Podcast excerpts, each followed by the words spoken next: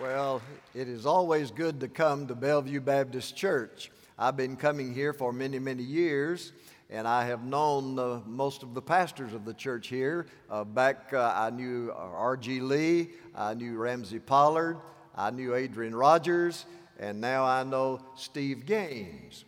Uh, last Sunday, I decided that I would kind of go away from my church. Janet and I belong at First Baptist of Atlanta.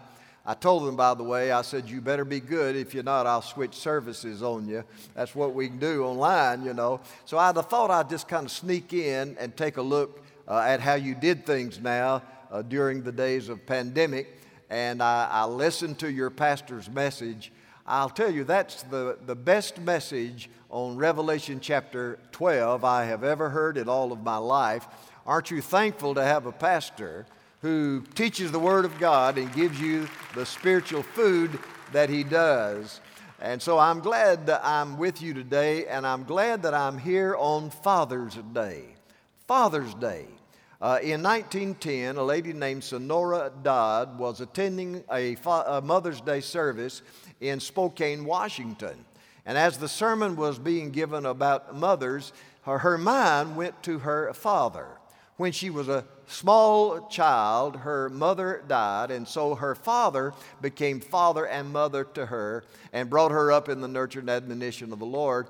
And so she thought it'd be a wonderful thing if we just had time to celebrate our fathers as well as our mothers. And uh, her father's birthday was on the third Sunday of June, and so they began to uh, honor fathers on that day, and it began to spread. And so in uh, 1966, President uh, Lyndon Johnson signed a proclamation declaring June the third Sunday of Father's Day. Father's Day. What a wonderful, wonderful thing it is when we celebrate fathers. I really thank uh, Drew for having you fathers to stand today. And it's a beautiful sight from up here to see many of you fathers here and to see you with your families. Uh, there's something special, there's something sweet about a father being with his family in the house of the Lord. I heard about a little boy who was sitting by his dad one Sunday morning, and as the offering plate uh, approached, he looked up and he said, Don't pay for me, Dad. I'm under five. It's wonderful to see fathers.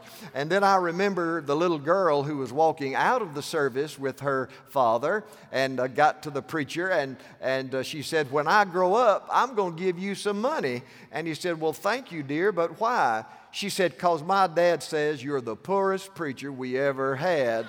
Father's uh, Day. I, I, think the one I like most of all, uh, a school teacher uh, asked a little boy, uh, What's the nicest thing your dad ever did for you? And she said, He married my mother. And so it's wonderful and special uh, to honor our fathers.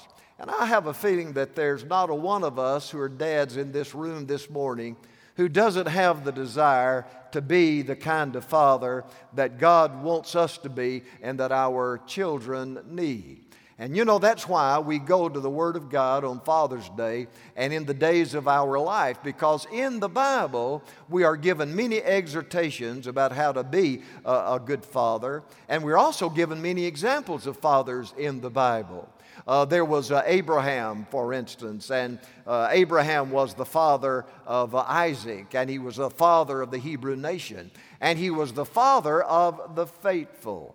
Then we remember David. David was a great king, but he was not a, a very good father.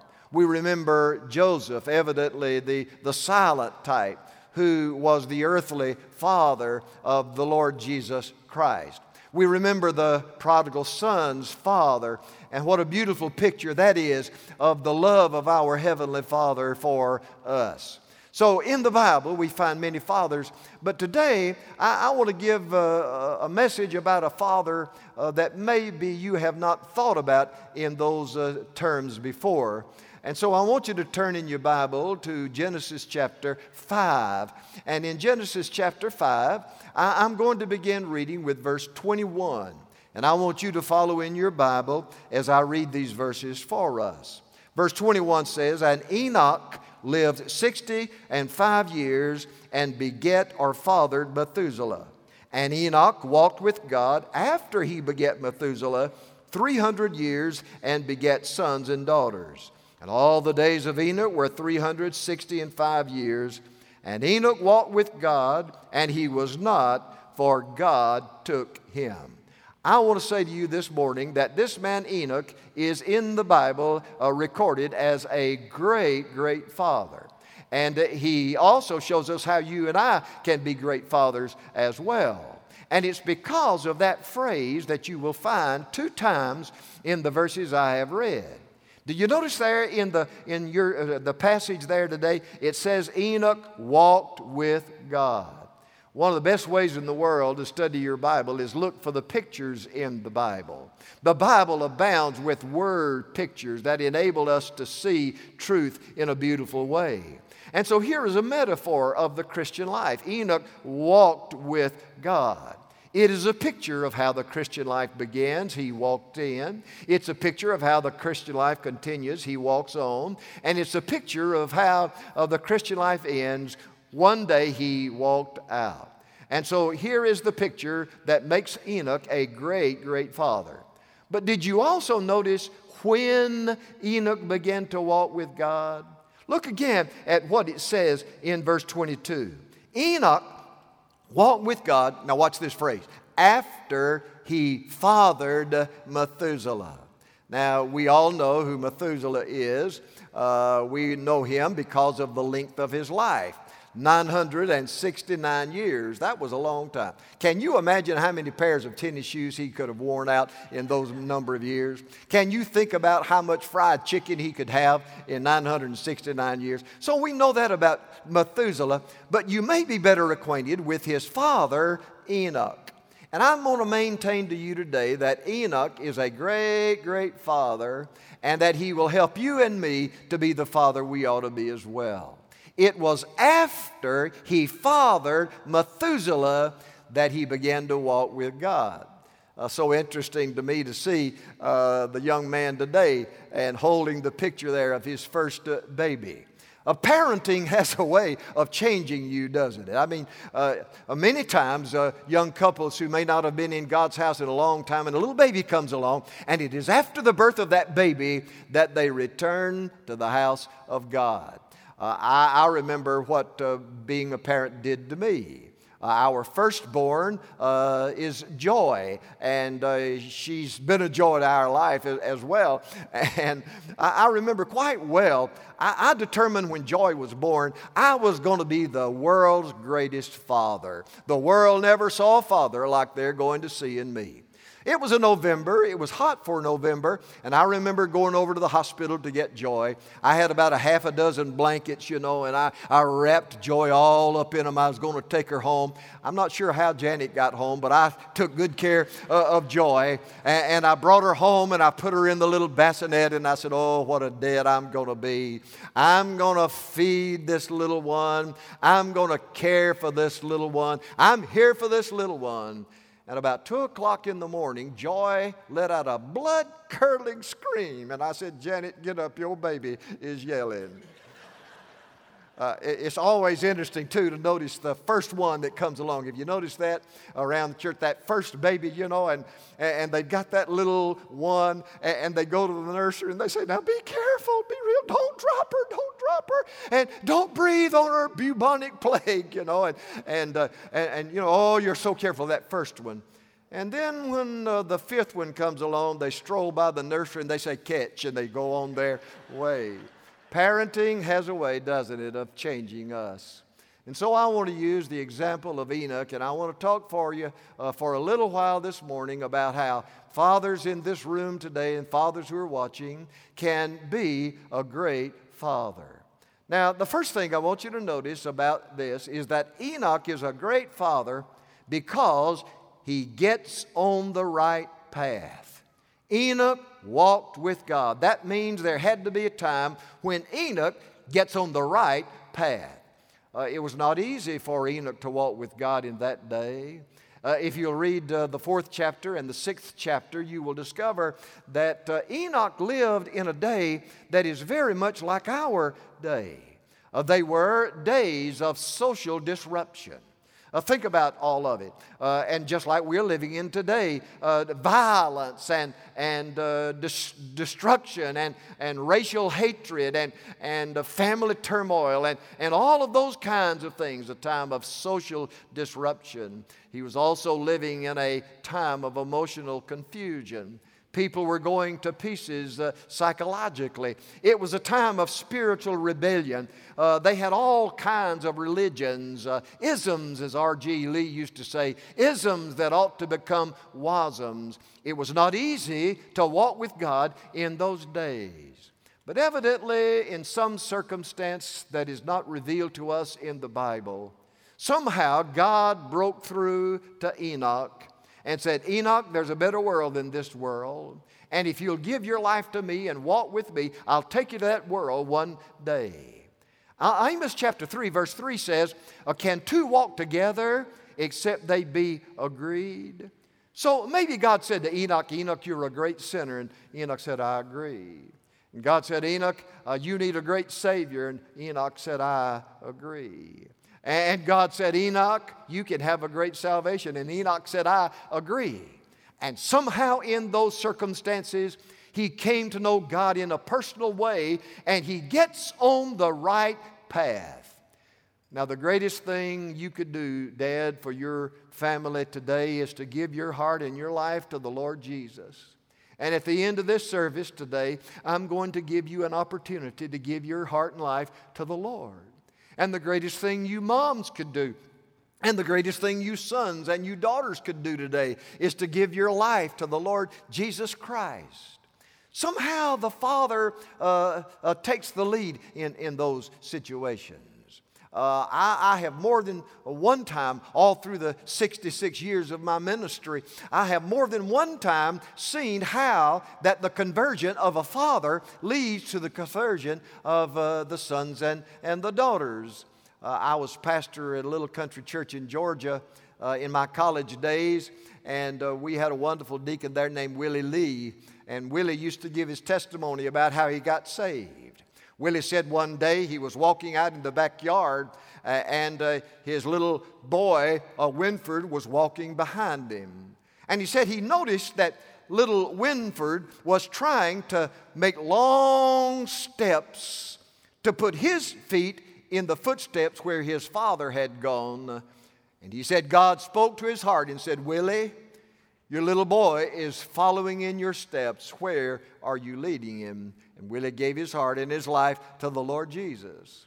I remember one Sunday uh, in the Mill Village Church where I was pastor. Uh, a couple came to the services, and that Sunday afternoon I went over to their house and and I shared the gospel with Leonard Sprayberry and his wife, and, and I saw Leonard get down and give his heart and his life to Christ. And, and then I looked at the uh, wife and I asked her, Would you like to give your heart to the Lord? And she hesitated for a moment, and I saw a beautiful sight. Uh, Leonard went over to her and he put his arms around her and he said, Oh, darling, I've given my heart to Jesus. Won't you give your heart to Jesus? And it just melted her reluctance and she was saved. Oh, you see, Dad, you will have a part in leading many in your family, hopefully, to the Lord Jesus as their Savior. Now, that's the greatest thing you can ever do for your sons and your daughters. Your boys and your girls need to know Jesus because you see, uh, they have a, a heart problem. Uh, they have a sinful nature and, and they got it from you. And what you can do, though, is not only do they get their sinful nature from you, but they can also get their spiritual instruction from you, and you can show them how they can come to know Christ as their Lord and as their Savior. And there may be some man sitting here watching online, and you say, Oh, but preacher, you don't know the horrible life I've lived. Oh, preacher, you don't know the awful things I've done. No, I don't. But there was probably never a time in Methuselah's life when he didn't know that he had a dad who knew the Lord.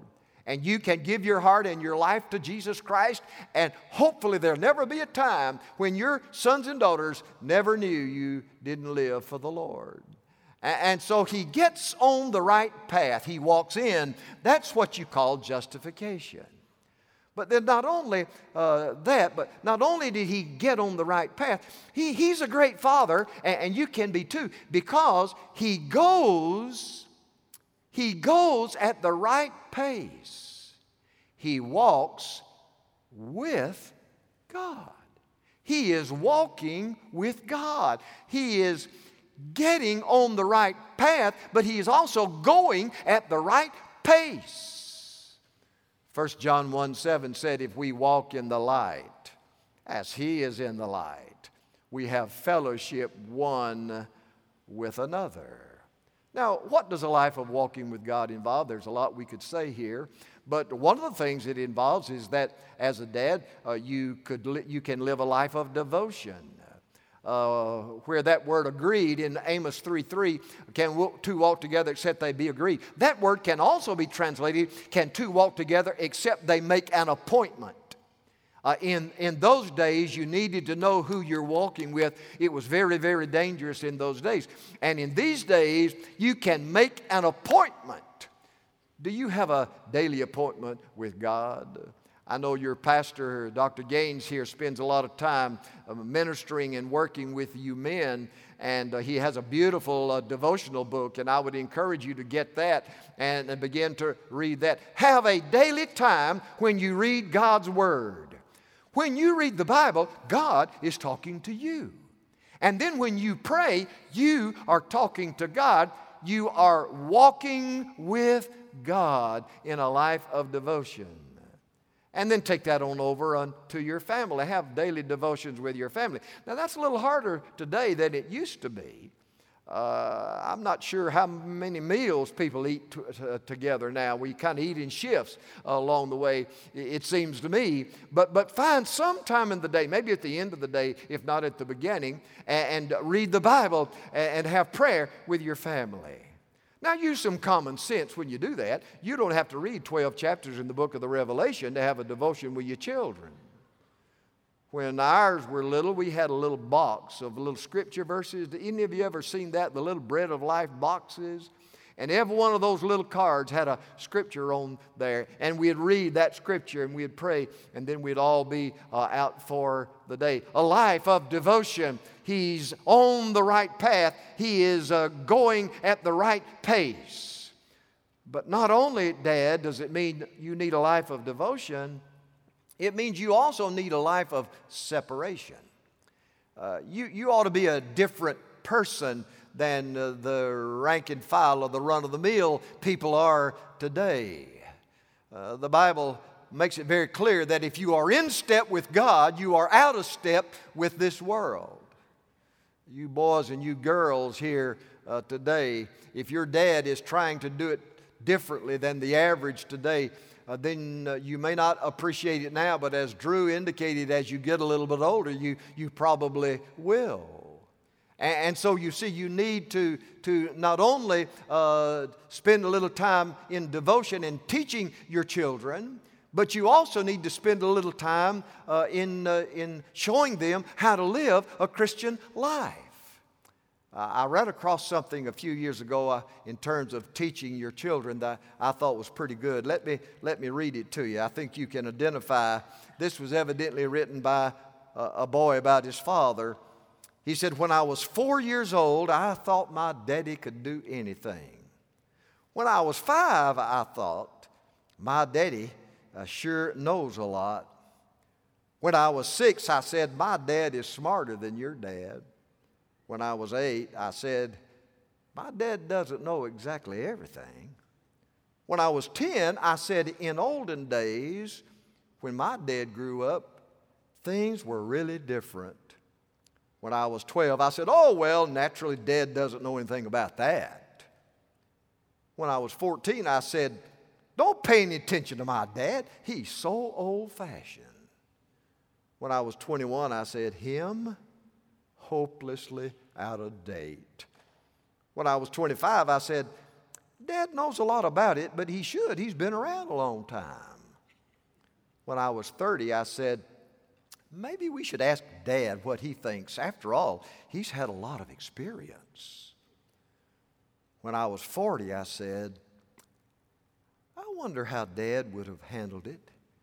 he was so wise. When I was 50, I said, I would give anything if Dad was here now so I could talk it over with him. Too bad I didn't appreciate how smart he was. I could have learned a lot from him. Boys and girls, young men and young women today, your dad can teach you some wonderful, wonderful lessons. And one of the lessons he can teach you is separation from the things of the world. Now you say, oh my goodness, a alive, preacher, that sounds so negative. Separation, being different from the world. The last thing I want to do is be different from the world. That, that sounds so r- restrictive. Now, I, I, will be the first to admit to you that there is a negative side uh, to Bible separation. If you're going to walk at, at the same pace with God, there's some things you ought not to do. Could I have an amen? That'd be a good place for an amen right there. There's some places you ought not to go. There are some books you ought not to read. There are some movies you ought not to see. There are some websites you should not to visit. There is a negative side. Come out from among them and be ye separate, saith the Lord. If you're in step with God, you're out of step with this world. But, but uh, the real the real joy of the matter is that separation has a negative, but separation also has a positive. You are walking with God at the same pace with God, in fellowship with God. That's the positive. You know, when I was a boy, the biggest thing going was marbles. Now, I know today, you know, they've got all kinds of stuff now. Got video games and all this technology. I got a, I got a phone. I'm so proud of myself. I can turn it on and I can turn it off. So, all you kids, you know, you've just got all this kind of stuff. Well, when I was a boy, marble, now, now you, you kids, a marble is a little round thing, like about like, about like that right there. You old timers know what I'm talking about. And, and, you had a big marble that was your tall. And, and, what you would do is you would draw a circle in the sand and you'd put your marbles in there and you'd play marbles. You say, Preacher, did you play for keeps? That's none of your business. This is my sermon. You just leave it alone. I mean, man, I was big into marbles. In fact, I had visions of grandeur. I was going to be the school marble champion. I was going to be bigger than that. I was going to be our town marble champion. Oh, I was going to be bigger than that. I was going to be the state of Georgia marble champion. I was going to be the nationwide champion of marbles. I was going to get on airplanes and fly around the world. World marble champion.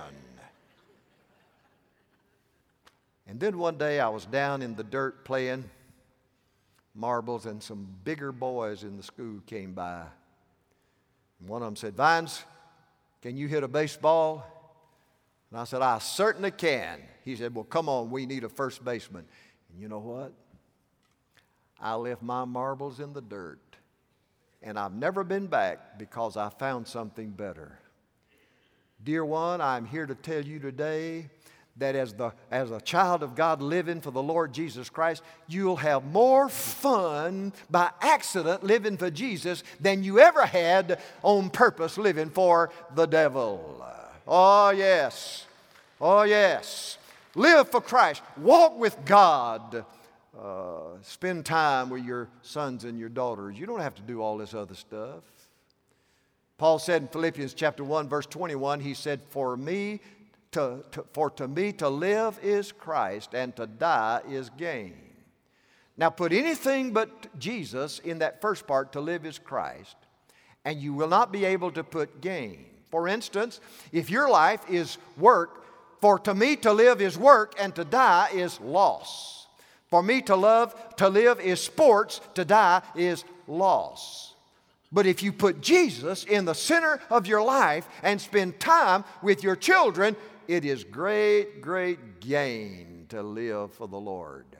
Maybe some of you remember the days of uh, Jim Bakker and, and the PTL scandal and all of that, and you may remember that, that Jim Bakker went and served a prison term. Uh, he had a son named Jamie Charles. And I read this about uh, Jamie Charles. Jamie went to the prison and spent the day with his dad one time. And here's what Jamie Charles wrote. I want you to listen to this. Jamie Charles visited his dad in prison, and when it was at the end of it, he said, Dad, this has been the best day of my life. I've spent my whole life trying to get your attention. I wanted to just spend one day with you and have you to myself. I've never known a dad to say, I, regret I spent too much time with my sons and my daughters. Want to be a great dad? Get on the right path. Want to be a great dad? Go at the right pace. Here's the next thing Enoch is a great father, and you can be, because he guides to the right place. Did you see what it says in verse 24? Enoch walked with God, and he was not, for God took him. In other words, we're in the death chapter. Genesis chapter 5 is the death chapter in the Bible. There's a phrase that, that occurs over and over, I think eight times in Genesis 5, and he died.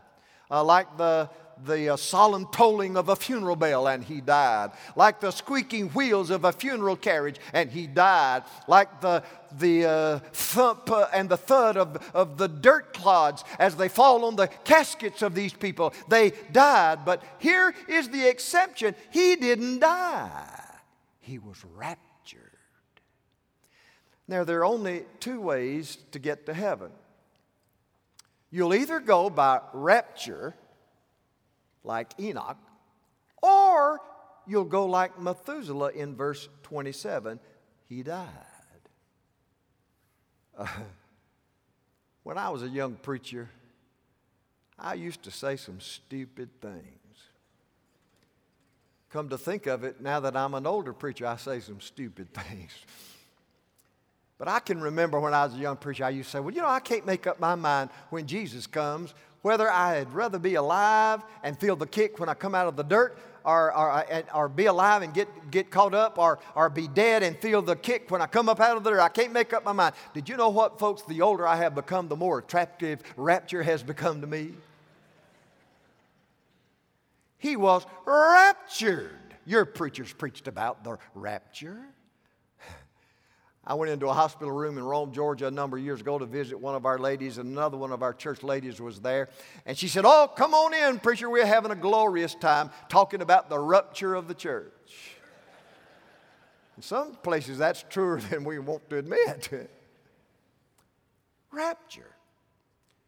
Uh, the Old Testament says he was not, for God took him. And, and, the Hebrew word, there's a beautiful word that just means to take by the hand. In the New Testament, in Hebrews chapter 11, verse 5, it talks about by faith. You know, Enoch uh, uh, was translated that he did not see death. I like that King James word, it's so vivid. Uh, he was translated, it's a musical term that means to be transposed into a higher key. You see, if Jesus comes before you and I die, uh, then we're going to be transformed, uh, transposed to a higher key. We're going to leave this old earthly minor key of sin and sorrow and heartache, and we're going to be transposed into a heavenly, wonderful uh, key of joy and victory and celebration. The Lord himself shall descend from heaven with a shout, with the voice of the archangel, the dead in Christ shall rise first, and we who are alive and remain shall be caught up together with them in there. What a glorious day that's going to be. So it may be rapture. Or you may die before Jesus comes. And that's why in that 1 Thessalonians 4 passage it says, He'll descend from heaven with a shout, voice of the archangel, trump of God, and the dead in Christ shall rise first. Had a friend a number of years ago call me and said, Have you bought your funeral plot yet? I said, Bought my what? He said, Your funeral plot. I said, No, I hadn't bought my funeral plot. I'm thinking about renting one because I'm not going to need it long. but I have decided if I die before Jesus comes, I know where I want to be buried. I want to be buried at Walmart. And then my dear wife Janet will come see me two times every week. now she's probably watching, darling, I'm just I'm just having fun. Don't don't, you know. I don't buy everything at Walmart. You know, well, I know, darling. And the truth of the matter is, it really doesn't matter. You may go on to the glorious uh, ladder uh, uh, of rapture up into heaven, or you might have to go through the dark valley of death. Yea, though I walk through the valley of the shadow of death, I will fear no evil, for thou art with me. I know I'm in the dignified Bellevue Baptist Church. I'm about to have a run in fit. When you were in school, did y'all have a school bully? Looking out over, some of you could have been the bully. we had a bully. I tried to avoid him all I could, but I remember one day on the, on the playground, I did something that displeased him, and he punched his finger in my little chest and he said, Vines, when school's over, right down there on the corner of the block, I'm going to be waiting for you. Boy, that just scared me to death. My little heart, all the rest of that day, just a thump, thump, thump, thump, thump, a thump, thump. I mean, you know. And sure enough, when school was over, I walked out there on the front of the school and I looked down at the corner of the block, and there stood the bully. It's the only way I could get home. And so I started walking. Thump, thump, thump, thump, thump, thump, thump, thump, thump, thump, thump, thump, thump, thump, thump, thump, thump. And I got right at him. And I heard a voice over my shoulder Vines, do you need a little help? And I looked up, and it was Donald Bonner. Donald was the biggest, the strongest Division One football later. He was the biggest, strongest, toughest boy in our school and he was my friend, and he said, Vines, do you need a little help? I said, I sure do. And he stepped right in front of that bully and said, I understand you got some business with me and Vines. I said, Yeah, you want some of me? and the, the bully stepped aside, and I went home. Now, if your pastor were here, he'd sing it. I won't have to cross Jordan alone. Jesus died all my sins to atone. When the darkness I see, He'll be waiting for me. I won't have to cross Jordan alone. Isn't that wonderful? You just walking with God. And then one of these days, you'll guide your family to the right place. So you're leading your boys and girls somewhere, Dad. Where are you leading them? I read about a, a girl who committed suicide in the Chicago airport many years ago. Before she committed suicide, she wrote a suicide note, and in it she thanked her mother for all she'd done for her. She was evidently a, a godly mother. And then her last sentence, she wrote, and tell my wicked dad I'll meet him in hell.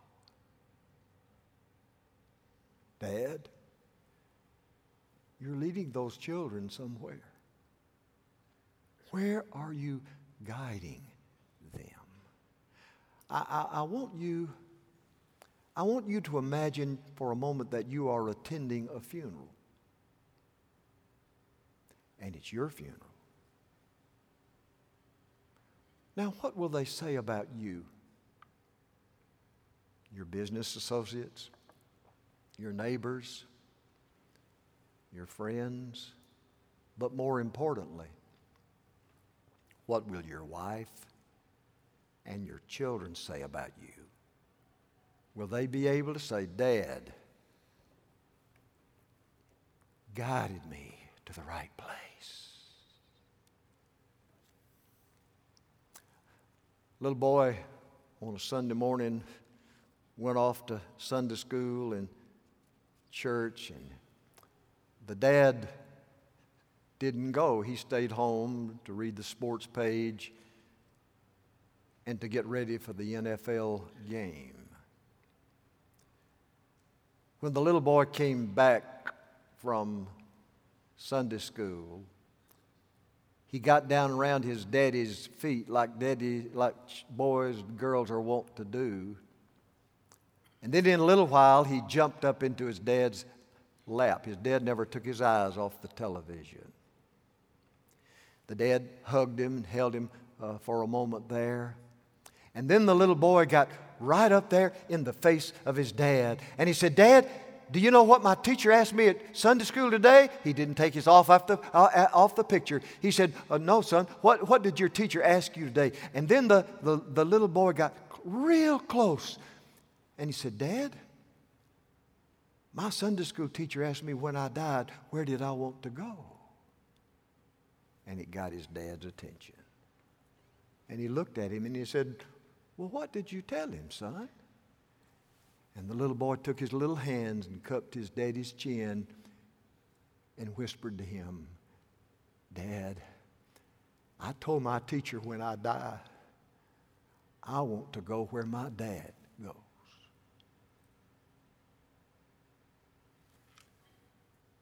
Want to be a great dad? Guide your family to the right place. I'm going to ask that every head be bowed and every eye closed. Thank you for your attention this morning. What a joy it is to preach today and say some words of encouragement, hopefully, to fathers. And there may be fathers in this room and fathers who are watching online. And you know you need Jesus as your Savior. Wouldn't you give your life to Jesus today? I mean, wouldn't this Father's Day be a wonderful time to give your life to Jesus? And I may speak to some wives today. Wouldn't this be the greatest day of all to give your life to Jesus? And I may be speaking to some sons and daughters today. The greatest Father's Day gift you could give today would be to accept Christ as your personal Lord and Savior. Wouldn't you like to do that? You say, Well, preacher, I would, but I, I, I don't know what to say. I don't know how to go about that. What I would like to do is just word a simple little prayer for you. Now, I know that this prayer doesn't save anybody. Jesus saves. I, I know, I understand that. But somehow, God has a way of using means to get us to Jesus. So I, I want to just word a little prayer, and if it is what you would like to pray, make it your prayer to the Lord, right where you sit. Pray this prayer to the Lord Dear Lord Jesus, I know I'm a sinner. Thank you, Jesus, for dying on the cross for me. Forgive me of all my sin. Come into my life, Lord Jesus, and save me now. I give my life to you, and I will live for you. I wonder, did you pray that prayer today, dad, mom, son, or daughter? The Bible says, Whosoever shall call on the name of the Lord shall be saved. And if you made that your prayer on the authority of God's word, you've been saved today. You, you, you, got, you got on the right path today. Now, there will be a, uh, on the screen, there will be a text you can send. There are ministers here at Bellevue that would like to talk with you about your decision. And all you'll need to do is just text Jesus, J E S U S, to the number on the screen 901 201 5560. And they'll be glad to talk with you. So call, just uh, call, text that, that number, and uh, you'll have the opportunity to speak to a minister.